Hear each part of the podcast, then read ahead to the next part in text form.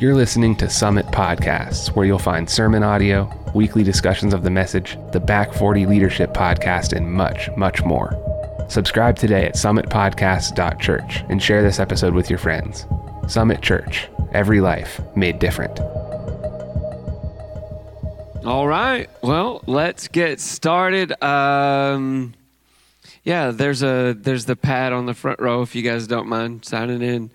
Uh, not, not, not, that, not that I really need you to, I don't think. But anyway, um, so let me pray and, and then we'll, we'll jump in. So, Lord, I thank you uh, that we have uh, the wealth of knowledge from history to know how your people have uh, handled different controversies, how they've handled um, conflict in the church, how they've handled persecution from without the you know outside the church. Lord, I thank you that we can learn um, today how we can uh, handle some of those same issues and those same things. I thank you for uh, the great cloud of witnesses that Hebrews talks about that we can learn about and read about and that we know are cheering us on as we carry the gospel. So, Lord, I pray, uh, be with us tonight. Have your way, and we'll give you the praise in Jesus' name. Amen. We kind of ended um, talking about some of the persecution. We talked about some of the things were happening under Nero, and then um, we talked about some of the things that happened under some subsequent um, emperors after him, some of the ruler leaders of Rome after him.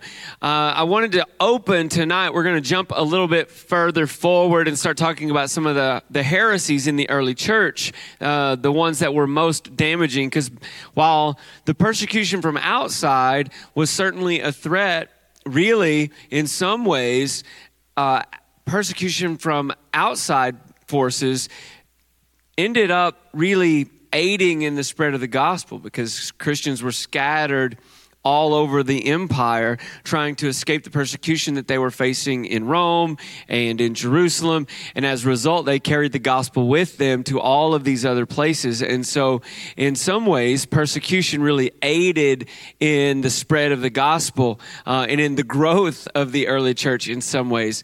Um, and so, while it was a threat and while it was an issue, um, really the threats from inside the church, the heresies inside the church that they were dealing with were much more of a threat to the gospel and to the stability of the church than persecution from outside. But I wanted to, to start tonight by with a story of one of the early martyrs. His name was Polycarp. Um, Polycarp was actually a disciple of John. Uh, John uh, most likely wrote his gospel from the city of Ephesus. He became the bishop of the church in Ephesus, and Polycarp was one of his disciples in Ephesus. He uh, lived there, and uh, and then Polycarp actually became the leader of the church at Ephesus after John's death. But um, in the popular mind, the early church, and I'm actually reading this is from uh, a book called um, Church History in Plain Language and he said and he says this in the popular mind the early church was above all else a noble army of martyrs in many ways uh, in many ways it was and none nobler than Polycarp, the aged bishop of Smyrna. So he left Ephesus and became the bishop of the church at Smyrna. Uh, so the aged bishop of Smyrna in Western Asia Minor. The authorities brought the highly respected pastor into the crowded arena, prepared to shove him to the lions, but only reluctantly, uh, because at this time uh, he was, I think, 86. Yeah, he's 86 years old, uh, and the, the Romans are reluctant to throw an 86 year old man to the lions, um, but he's a Christian, and uh, not only has he been accused of being a Christian, and, and this isn't in the book, this is a side note, uh, not only has he been accused of being a Christian, but it's a credible accusation. He, he's not trying to hide it in any way. Uh, so they're prepared to shove him to the lions, but only reluctantly. They much preferred an oath of loyalty to Caesar and a denial of the charge against him that he was a Christian. So the magistrate pressed him, Swear the oath, and I will release you. Renounce Christ. And Polycarp said, 86 years I have been his servant, and he has done me no wrong. How then can I blaspheme my king who saved me? The proconsul said, I have wild beasts here, and I will throw you to them if you do not change your attitude. And Polycarp said, Call them. For we cannot change our attitude if it means a change from better to worse. But it's a noble thing, O proconsul, to change from cruelty to justice. The proconsul said, If you make light of the beasts, I will cause you to be consumed by fire.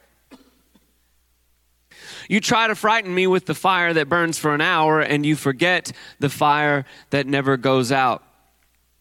Then the governor called to the people Polycarp confesses to being a Christian. And then the mob let loose. This is the father of Christians, they shouted, the destroyer of our gods. Um, and uh, the author here doesn't say this, but actually, um, the account also says that at this point, um, you know, I, I, mentioned last week that Christians were accused of being atheists because they didn't have idols that they worshiped. And so uh, the magistrate actually said to, out with the atheists.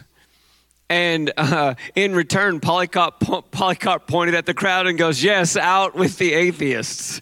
Uh, and so, uh, so he's a little salty at 86. So, anyway, so Polycarp, praying that his death would be an acceptable sacrifice, was burned at the stake a powerful and indelible image.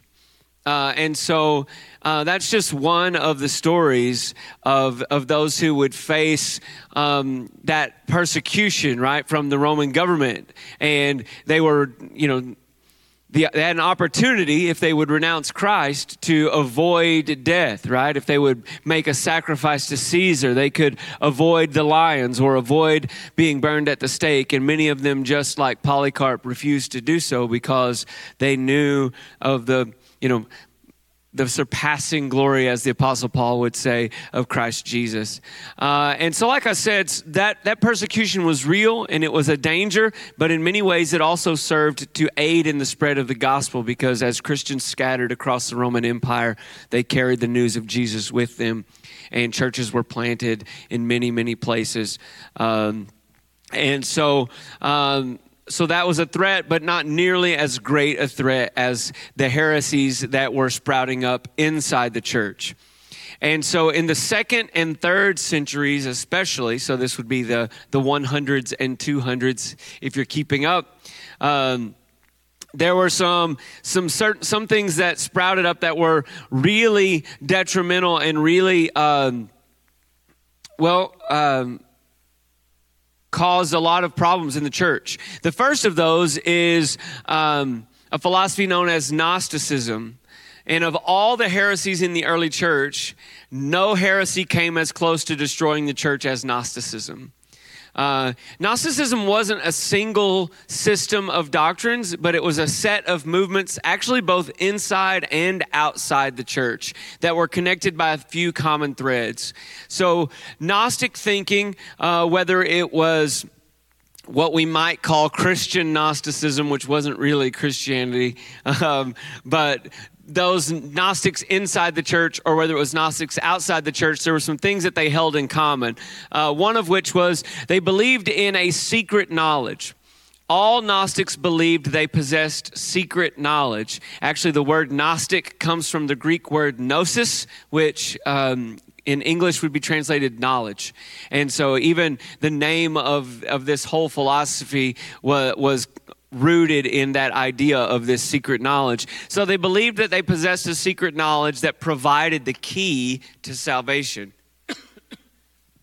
and Christian Gnostics, if we can call them that, often taught that Jesus had only entrusted his true message, which, which had been too advanced for most of his disciples to understand. So he had only entrusted that true knowledge to one of his apostles. Uh, for instance, um, there's uh, There's a writing called the Gospel of Thomas, which was a, a Gnostic writing, a Gnostic work from this time. And the Gospel of Thomas actually opens with this sentence. It says, "There are these are the hidden words that the living Jesus spoke, and Thomas wrote them down." And so there's this idea that there's this secret knowledge. Yeah, there's you know there's these these stories about Jesus that everybody knows, but then there's this secret that only we know. Uh, you know, and uh, we see this kind of thinking creep up in modern times as well. It's not Gnosticism, right? Not in the classical sense, but um, folks like um, the, the Mormon church, where they go, oh, hey, we've got this whole other book because the angel Moroni came down and dictated it to Joseph Smith, and now we have this secret knowledge that no one else knows. We have a is, is there's a there's a, a deeper way. There's a, a different you know, or um, the Jehovah's Witnesses, for example, will will kind of cite this secret knowledge kind of thing. So this isn't something that just disappeared. Um, it splintered and looks different in modern times, but we still need to understand that that kind of thinking is still around today, uh, and that kind of thinking. It, under the umbrella of Gnosticism was rejected as heresy in the early church.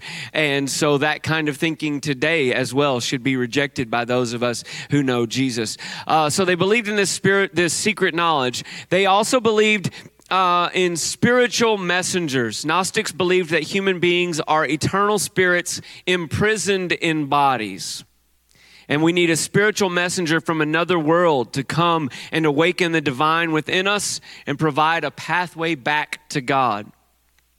Uh, to Christian Gnostics, this messenger was Christ. But the problem with that kind of thinking is that then all, all flesh, all material things are evil and and, uh, and cannot be redeemed. And so that kind of thinking led Christian Gnostics to to say that Jesus never really lived in a body. He was never really human. Uh, it was just kind of a, uh, figment or or there was a man Jesus this was another one of the things that came out of this. There was this man Jesus who lived but then the spirit of Christ only came and took over at the point of crucifixion you know and so so you can see why this became a real problem in the early church but but it was it was a real problem uh, they all so like i said because of that kind of thinking about spiritual messengers that led them to believe there was a they had a really negative view of the material world gnostics believed that the material world was evil and had been created by accident by being and by a being far inferior to the supreme being. So they believed that there was this inferior God, so to speak, who created the world.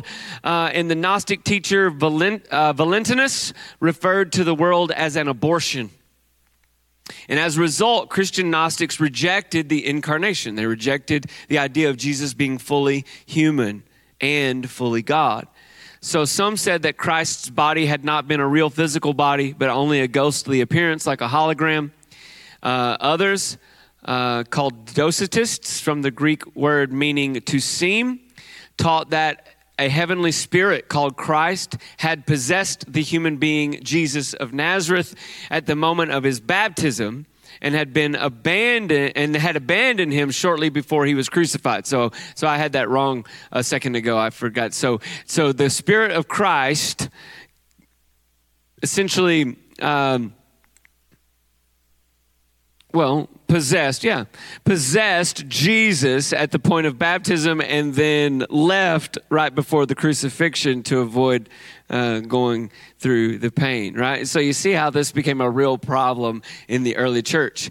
Uh, and then, uh, since Gnostics taught the body was unimportant, they answered the question of what to do with it in two different ways right? One was asceticism, and the ascetics punished the flesh in order to weaken its power over the spirit. On the other end of the spectrum, there were Gnostics who were, who were libertines, and they believed that the spirit is the only eternal part of our being, and so what we do with our bodies is irrelevant to our salvation. Uh, that view was pretty popular because it allowed people to engage in all sorts of sexual immorality with a clear conscience. Uh, and so that was a real issue in the early church. Uh, a second heresy that sprang up was Marcionism. So, Marcion was a bishop's son from an area near the Black Sea. And even though he grew up in church, he became a Gnostic as an adult. And he separated himself from the rest of the pack, however, the Gnostics, the other Gnostics. He separated himself from them by developing a theology that was not only anti material, but also anti Jewish. And after getting kicked out of the church in Rome for teaching false doctrine, he founded his own church that attracted thousands of followers and lasted for hundreds of years. Marcion taught this. He taught that Jehovah is not the father of Jesus. Uh, this actually sticks around as well and finds its finds expression in some modern things. We'll talk about that. To Marcion, Jehovah, the God of the Old Testament, was arbitrary and vindictive. Anybody heard people talk like this these days? Like, oh, the God of the Old Testament's really mean and really. Uh, yeah, that's not a new thing. Marcion said the same thing back in the day uh, that he was arbitrary and vindictive, unlike Jesus' father, who is loving and full of grace. Marcion taught that the father of Jesus was the true God and that he had sent Jesus to save us, Jehovah's hapless creatures, from Jehovah. So he taught that Jehovah created the world and that he created people, uh, but there's this benevolent God who had to come and rescue us from this evil Jehovah. Uh, so he believed that Jehovah had created the physical universe. And he, but, he, but since he believed that matter was evil, he taught that Jehovah had created the material world and so he denied that Jesus had been born in a yucky virgin birth. Instead, he taught that he had simply appeared out of thin air as a grown man. So, uh, to get to these conclusions, Marcion had to deny a lot of scripture, obviously, right? Uh, Jesus himself declares that the, the God of the Old Testament is his father. Uh, the witness of the Gospels is that Jesus was born of a virgin. Not only is that the witness of the Gospels, but it was prophesied that that would be the case about the Messiah. So, in order to get to these conclusions, Marcion had to re- deny a lot of scripture. He completely wrote off the Old Testament of the quote unquote inferior God and since so many New Testament writings quote the Old Testament, he condemned those also as too Jewish. Uh, he kept only the Gospel of Luke and 10 letters of Paul. And he cut the Old Testament quotations out of those as well, explaining that they had been later additions by Judaizers seeking to subvert the true gospel of grace with the law. Um, Ironically, however, Marcion did become the first person to compile an official New Testament canon. Uh, Orthodox churches would respond by compiling their own canon. Now, that's worth noting. I want to stop and note this.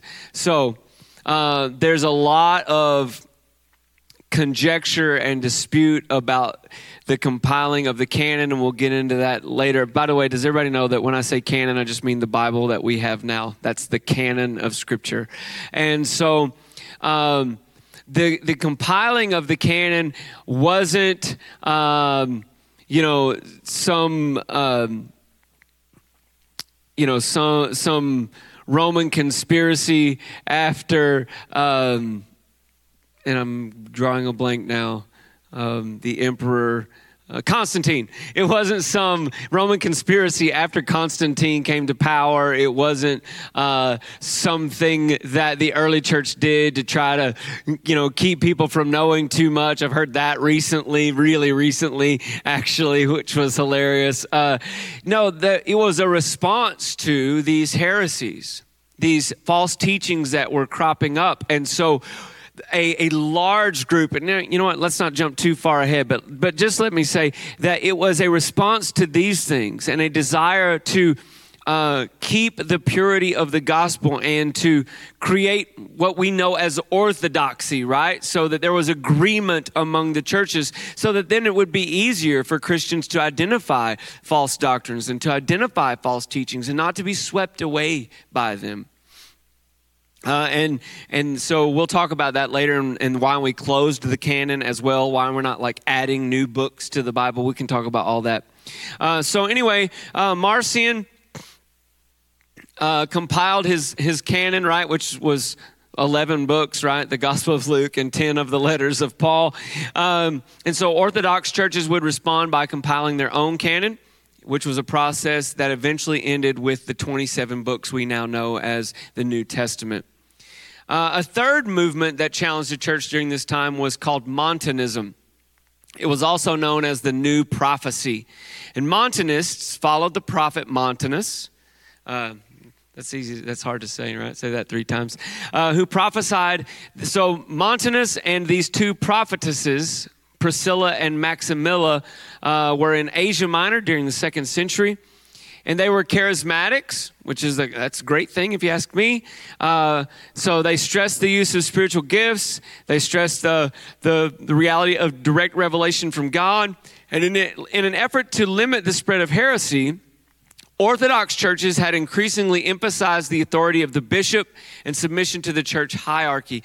And so, uh, because these things were beginning to happen, there was a real push uh, among Christians for there to be you know, a pastor, which is what bishop means in this sense, right? For there to be an overseer for the churches, someone who uh, had studied and knew the teachings of the apostles and who would be able to, to shepherd these people. And so, uh, the reason that they were a little leery of the Montanists was because of this idea of them having direct revelation from God, which isn't a bad thing until it goes off the rails, which is exactly what happened with these folks. Montanism appealed to those who felt that the church had ex- exchanged spiritual vibrancy for institutional stability. And so then what happens, there really needs to be a balance between those two things, by the way right? Uh, there needs to be institutional stability. We need to know exactly what we believe, and we need to defend the faith, and and, and you know all of those kinds of things. But there needs to be the open an openness to the moving movement of the Spirit as well, to the fact that God still speaks to us uh, today. Um, but what happened with the Montanists was that they talked about this direct connection to the Spirit and Montanus would go into trances and prophesy in these ecstatic utterances. He was also an ascetic, and since he believed that Jesus was returning soon to set up his earthly kingdom, he forbid his followers to remarry after the death of a spouse. He only allowed them to eat raw foods, and he taught them to fast often. And so you could see how this is kind of veering into cult territory. And so for a while, Montanus attracted a large following. Uh, even Tertullian, who was one of the desert fathers, was an early apologist, uh, which is someone who defended the faith. Um, he was briefly a follower of Montanus. So, so you know, there it started off. There were some good things that were happening. Um, increasingly, however, Christians came to see the movement as heretical because they refused to submit to any bishop or to any authority. And Montanus uh, bothered a lot of people because he began to prophesy as God in the first person. um, and Montanus saw the prophecies of their leaders, some of which did not come true, as being on the same level as the inspiration of the scriptures. And so here's where things really started to be a problem, and where they really started to veer off and separate from the church and uh, were declared to be. Um, heretics because they started saying that the things that they were saying. So it's like if Mel got up and said, I have a word from the Lord this morning. Uh, we can all have multiple wives now. And so not only does he get up and say that, but the elders go, yes, absolutely. And, and he says, not only that, this is, um, this is a command and it is just as heavy and weighty and has just as much authority as the Bible. That's the kind of thing that was happening here in, in this, this group. And so Montanus finally went too far when he started prophesying that to reject his or the women's prophecies was to commit blasphemy against the Holy Spirit. And so Montanism ultimately fell prey to its own excesses, uh, but it did raise some good questions. Was the gift of prophecy still operating within the church? That was one of the questions that they began to ask as a result of what happened with the Montanists. Um, how could the church preserve the apostolic faith without quenching the spirit? These are questions that we still need to wrestle with today, right? Uh, so, along with Marcionism, Montanism helped spur the church toward the creation of the New Testament canon um, that could serve as the final authority in manners of faith and practice. So, all of these. Um, all of these heresies that were, were happening, all of these controversies that were happening within the church, uh, really gave rise to then a need for an organizational, or, organizational structure, a hierarchy in the church, for there to be uh, a system of authority, for there to be checks and balances, as it were, for there to be, uh, you know, kind of an, an official body of doctrine that all Christians uh, could could um, could unite around. And so heretical movements caused the second century church to kind of circle the wagons on the questions of what could and could not be taught in the church.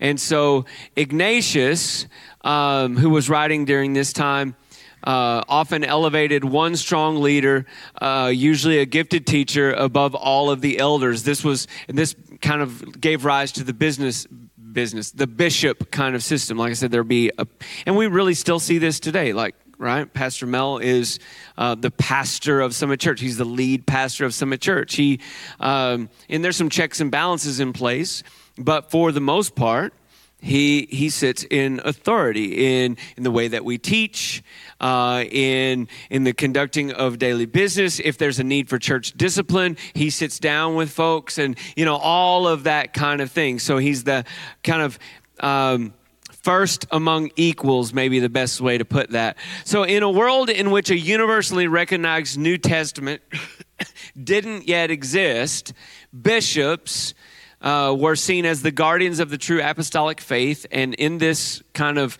environment, they became pretty powerful.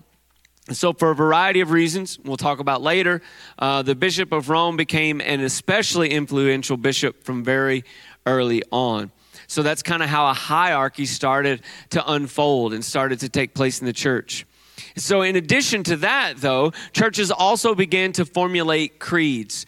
Uh, and really, even as early as some of the Apostle Paul's writings, you can see. Um, there's evidence of what they would call a proto creed. So, like, um, you know, uh, gosh, and I'm going to draw a blank now as to where it is in in Paul's letters, but there are some sections uh, that kind of are in the fo- forms of, of poetry that Paul will write. I know, for example, uh, in in Philippians, there's a section uh, of poetry. Um, and so uh, scholars believe that this isn't something that Paul kind of just wrote off the cuff. Uh, this is something that he included that the church at Philippi would have been familiar with. This is something that uh, Christians would have been um, reciting together in their gatherings, or maybe even it could have been the lyrics of a psalm or a hymn or a spiritual song that they would sing together. So, because since most people didn't read, that's how they would learn the gospel was by um, by memory, by oral tradition. So they would recite these things together. So those were kind of proto creeds. Uh, but during this time, uh, churches began to formulate really more formal, formalized creeds. And so a creed is a statement of faith for public use. How many of you are familiar with like the, the Apostles' Creed? Uh, if you grew up in a, a, church tradition, maybe where they would recite the Apostles' Creed during the service or at different times of the year. Um, and so creeds were used to summarize uh, the apostolic doctrine and to distinguish orthodoxy from heresy. So this was a way that they were beginning to catechize people, to begin to disciple people so that they might be able to identify uh, the truth of God's word from false teaching. And so, since new converts were required to affirm the creeds at baptism, uh, like I said, they were also used as tools for teaching the faith to new believers. So by AD 150, the old Roman Creed, uh, which was the core of what came to be known as the Apostles' Creed, um, because the early church believed it was an accurate summary of the apostolic teaching. That's why it's called that, by the way. It's not because the apostles wrote it, it's because they believed this to be a, an accurate um, summary of what the, the apostles had taught. And so uh, by AD 150, the Old Roman Creed had already been written. And so uh, I'm going to read it. Uh, it says this I believe in God, the Father Almighty, creator of heaven and earth. And some of this will sound very familiar because there were really only a few changes that were made um, to become what we now know as the Apostles' Creed. So I believe in God, the Father Almighty, creator of heaven and earth. I believe in Jesus Christ, his only Son, our Lord, who was conceived by the Holy Spirit and born of the Virgin Mary. He suffered under Pontius Pilate, was crucified, died, and was buried. He descended to hell. The third day he rose again from the dead. He ascended to heaven and is seated at the right hand of God, the Father Almighty. From there he will come to judge the living and the dead. I believe in the Holy Spirit, the Holy Catholic Church the communion of saints, the forgiveness of sins, the resurrection of the body, and the life everlasting. Amen. Uh, and so this was already solidified by AD 150. And just to give you some context, right? So Jesus is crucified in AD 33. And so we're just over a hundred years after the death of Jesus.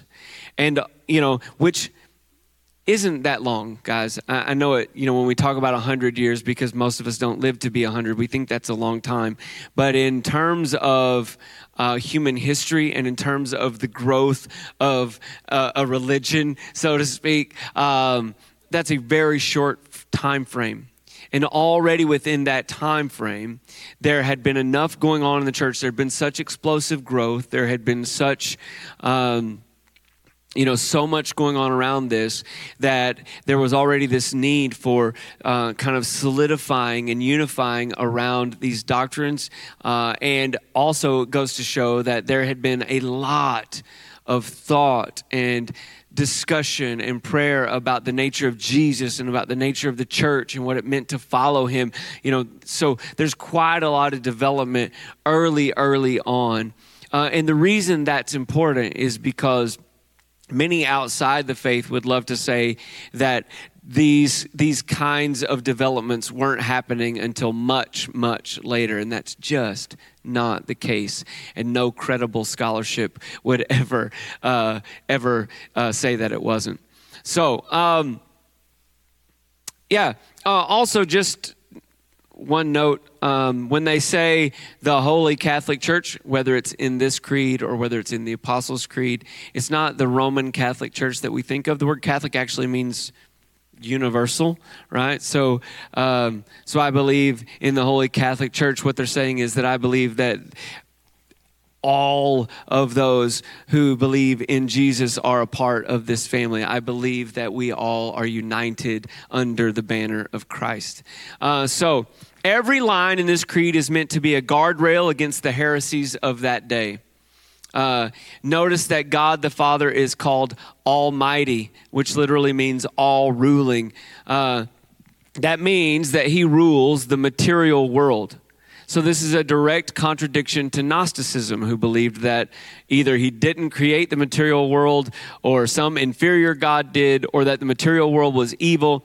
And so, what they're saying is the physical world is not the domain of an evil God, but it is under our Father's control. And the section on the Son specifies that Jesus was born of the Virgin Mary. And so, together, with the explicit statement that he was crucified, died, and rose again from the dead. This statement affirms the full humanity of Jesus, which again would have been contradicting the teaching of the Gnostics who denied that Jesus had come in the flesh. The statement that Christ will return to judge the living and the dead is a shot across the bow of Marcion, who believed uh, the Father of Jesus was a God of infinite grace who would never judge or punish anyone. And then finally, the paragraph on the Holy Spirit affirms belief in the Holy Catholic, like I said, universal church. Uh, the word Catholic to the community of believers that believes what the apostles taught publicly, in contrast to the Gnostics who believed that Jesus had passed on secret knowledge to just one apostle. And Finally, the creed affirms faith in the resurrection of the flesh, an idea that would have been offensive to any Gnostic due to their negative view of the physical world. And so, you can see how that they were crafting these statements uh, to declare what was orthodox, what was true, what was declared by the apostles over and against the false teaching of their day. Uh, and let me just stop and say uh, it's important for us as well to continue to be able uh, to continue, number one, to be. Uh, students of the scriptures so that we might know the truth and then be a people who can craft these kinds of statement in contradiction to the false teachings of our day as well there is still a need for um, for for apologists, as it were, right? Uh, but compassionate apologists. Sometimes we can be mean. Uh, and so, all right, so that's we're beginning to see these creeds um, begin to be formed, and uh, there's there's a an, an, organizational structure that's taking place in the church, and then it's out of this that the canon of Scripture begins to be uh, an issue. Begins to be talked about, uh, and so the creeds were good summaries of the faith, and movements like Marcionism. And by the way, like I said last week, anytime you want to stop me, just raise your hand. I'll be glad to stop uh, and and try to field any question as best I can. So while the creeds were good summaries of the faith, movements like Marcionism, as I mentioned before, had its own list of approved books, and Montanism, who saw its leaders' prophecies as equal to the writings of the apostles, that necessary that that made a, a, a stronger response, a deeper response uh, to these heresies necessary. Uh, they couldn't just have these, these creeds, these summary statements. Uh, they needed to do something a little more, um, I don't know if the word exhaustive is right, but a little more expansive. so, Orthodox churches began compiling lists of writings that they considered authentically apostolic. And so, uh, before the the canon that we now know, the 27 books, churches in different places started compiling these lists individually, and and so um, how did they know what books to put in the list? Right? So, how did we get to the canon that we have? How did we get to the 27 books that we have? So, with the exception of the Marcionites, all Christians agreed that the Christian faith was the fulfillment of the hope of Israel that Jesus and the apostles quoted from the Old Testament constantly. And so, from the very beginning, uh, this would have been true for Jesus. It was true for the apostles. They accepted the Hebrew canon from the very start. So, when Jesus, for example, talks about the scriptures, he's talking about the Old Testament. When Paul says, um, all scripture is given by God and is profitable for reproof and for correction and for doctrine, he's talking about the Old Testament. There wasn't a New Testament canon yet. Now, we do know that Paul uh, considered the things that he was writing to be scripture. He knew, he knew, right? He understood that he was being inspired by the Holy Spirit to write, and he talks about his writings in that way. But there wasn't a New Testament, there wasn't a uh, an agreed upon collection of books at this point that the church, um, you know, saw as their, you know, rule for faith and conduct. So, uh, so, but the Old Testament was accepted from the very start. However, the church also believed, and I was this is mentioned about um, Paul, but Peter does the same thing. So the church also believed that the writings of the apostles constituted scripture as well. Uh, in Second Peter, the Apostle Peter refers to certain writings of the Apostle Paul as the scriptures. That's in Second Peter chapter 3, verses 15 and 16. And so even that early, they were recognizing, Peter recognized the writings of Paul as scripture. So it's not just Paul going, hey, I've got all this authority, right? The other apostles were in agreement. Peter actually writes in his letter that these are the scriptures. Um, and the apostle Paul does the same thing in 1 Timothy. He quotes the gospel of Luke in 1 Timothy 5 18, and he declares it to be scripture. But there were four criteria that they used for inclusion in the canon. Number one was apostolicity. What a great word. Uh, that just means this that first and foremost a document had to be apostolic. So that means it either had to be written by an apostle or someone who worked closely with an apostle. Um, luke's gospel for example um, is actually the um, memoirs i guess you could say of the apostle peter right? So Luke uh, wrote his gospel based on the memories of Peter. Um, and so, and then the other gospels, Matthew, Mark, and Luke, were all written by disciples. Uh, all of Paul's ep- epistles, because he is an apostle, they carry that same weight and authority. Uh, so they had to have ap- apostolicity. The second thing was that they had to have Catholicity. Now, that doesn't mean it had to be big C Catholic, like I said, not Roman Church Catholic. It had to be accepted by churches everywhere, not just in some areas, but not others. Uh, I can give you an example of, of, of one of those kinds of books. Um, so, the Coptic Church, um, which is the Ethiopian church, uh, the book of Enoch is included in their canon. Um, I'm not sure exactly why, because no one else, including the Jewish people, because uh, Enoch is an Old Testament era kind of book. Uh, it's part of what's known as the pseudepigrapha, which that means false name. And so someone wrote it as if they were Enoch, but they weren't Enoch. They was a much later guy who, you know. So anyway, that book is included in the Coptic canon. Um, but if if that had been the case, if if the Coptic Church had been part of this process at this time, that book would have been rejected because it's only accepted there and not everywhere. So a book had to have Catholic, Catholic, Catholicity. Man, I can't say these words. So it had to be accepted by churches everywhere, not just in some areas and not others. Uh, it had to, thirdly, it had to have relevance.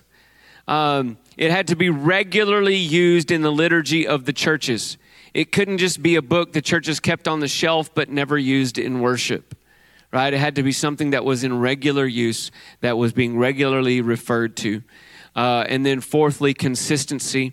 It had to be consistent or, or, theologically compatible with the rest of Scripture. So it had to ha- it had to have agreement with all of the Old Testament. It had to have agreement with all of these other books that were um, relevant and Catholic, right? Um, and so if it had glaring contradictions to the rest of the canon, it was out.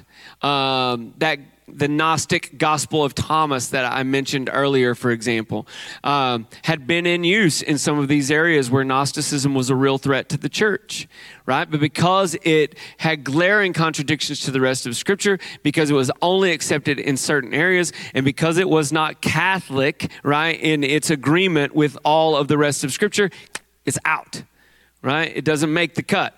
So, among these four criteria, apostolicity was by far the most important, which is why it took longer, for example, for books that were written anonymously, like Hebrews, to be canonized. Um, now, there's a strong uh, case to be made for Hebrews that it is. Um, it, it's, to, it's closely linked to the Apostle Paul, either some people believe written by Paul. Others believe it was written by possibly Apollos, but who was a, a close companion of Paul, someone who Paul um, uh, had or uh, um, not the not ordained, but someone who Paul had affirmed as a as a as a faithful teacher of the gospel and as someone you know and so but it took longer for for hebrews to make it into the canon because it was written anonymously uh, all the rest of Paul's letters, for example, I mean, he opens them by saying, Paul, an apostle of Jesus Christ, to the church at Rome or to the church at Ephesus. Or the so he identifies who he is that's writing it. Hebrews didn't have that feature um, because it's really, Hebrews in some ways is not written like an epistle. Uh, and so, anyway, it took a longer time for it to be canonized because the author didn't identify themselves. Uh, but it eventually was accepted because it had always been widely read in many churches because its consistency and similarities to the writing of the Apostle Paul, um, and because of its, you know, agreement with the rest of Scripture. So the first New Testament writings to be universally accepted by the churches were the four Gospels the book of Acts, and then the letters of Paul were also recognized early on. So they made it in really early. All of the churches were using those books very early on. So Matthew, Mark, Luke, John, Acts, and all of the letters of Paul. And the earliest list, uh, canonical list that we have, is the Muratorian canon, and that dates to around AD 180. And in that list, there are 22 of the 27 books that we now know as the New Testament. So there was widespread agreement really early on about these books. Like I said, this wasn't some kind of Constantinian conspiracy to start to control people, you know, which is what some people will say. It wasn't uh, a, a really contentious thing. There was widespread agreement long before the Council of Nicaea about which books the church should use and would use and would be authoritative. Um, and, and, so um, that doesn't mean that there weren't some other good books out there. There was, weren't some other good writings. Uh, they just didn't hold the same kind of weight and authority that the church would be willing to say, these will be our rules for faith and conduct. If you enjoy this content, please let us know by rating and reviewing the podcast. You can also contact us at summitpodcast.church. Remember to share this episode with your friends and on social media. Summit Podcasts can be found on Apple Podcasts, Spotify, wherever you listen to podcasts, we're there. Thank you for listening to Summit Podcasts, and we will see you in the next episode.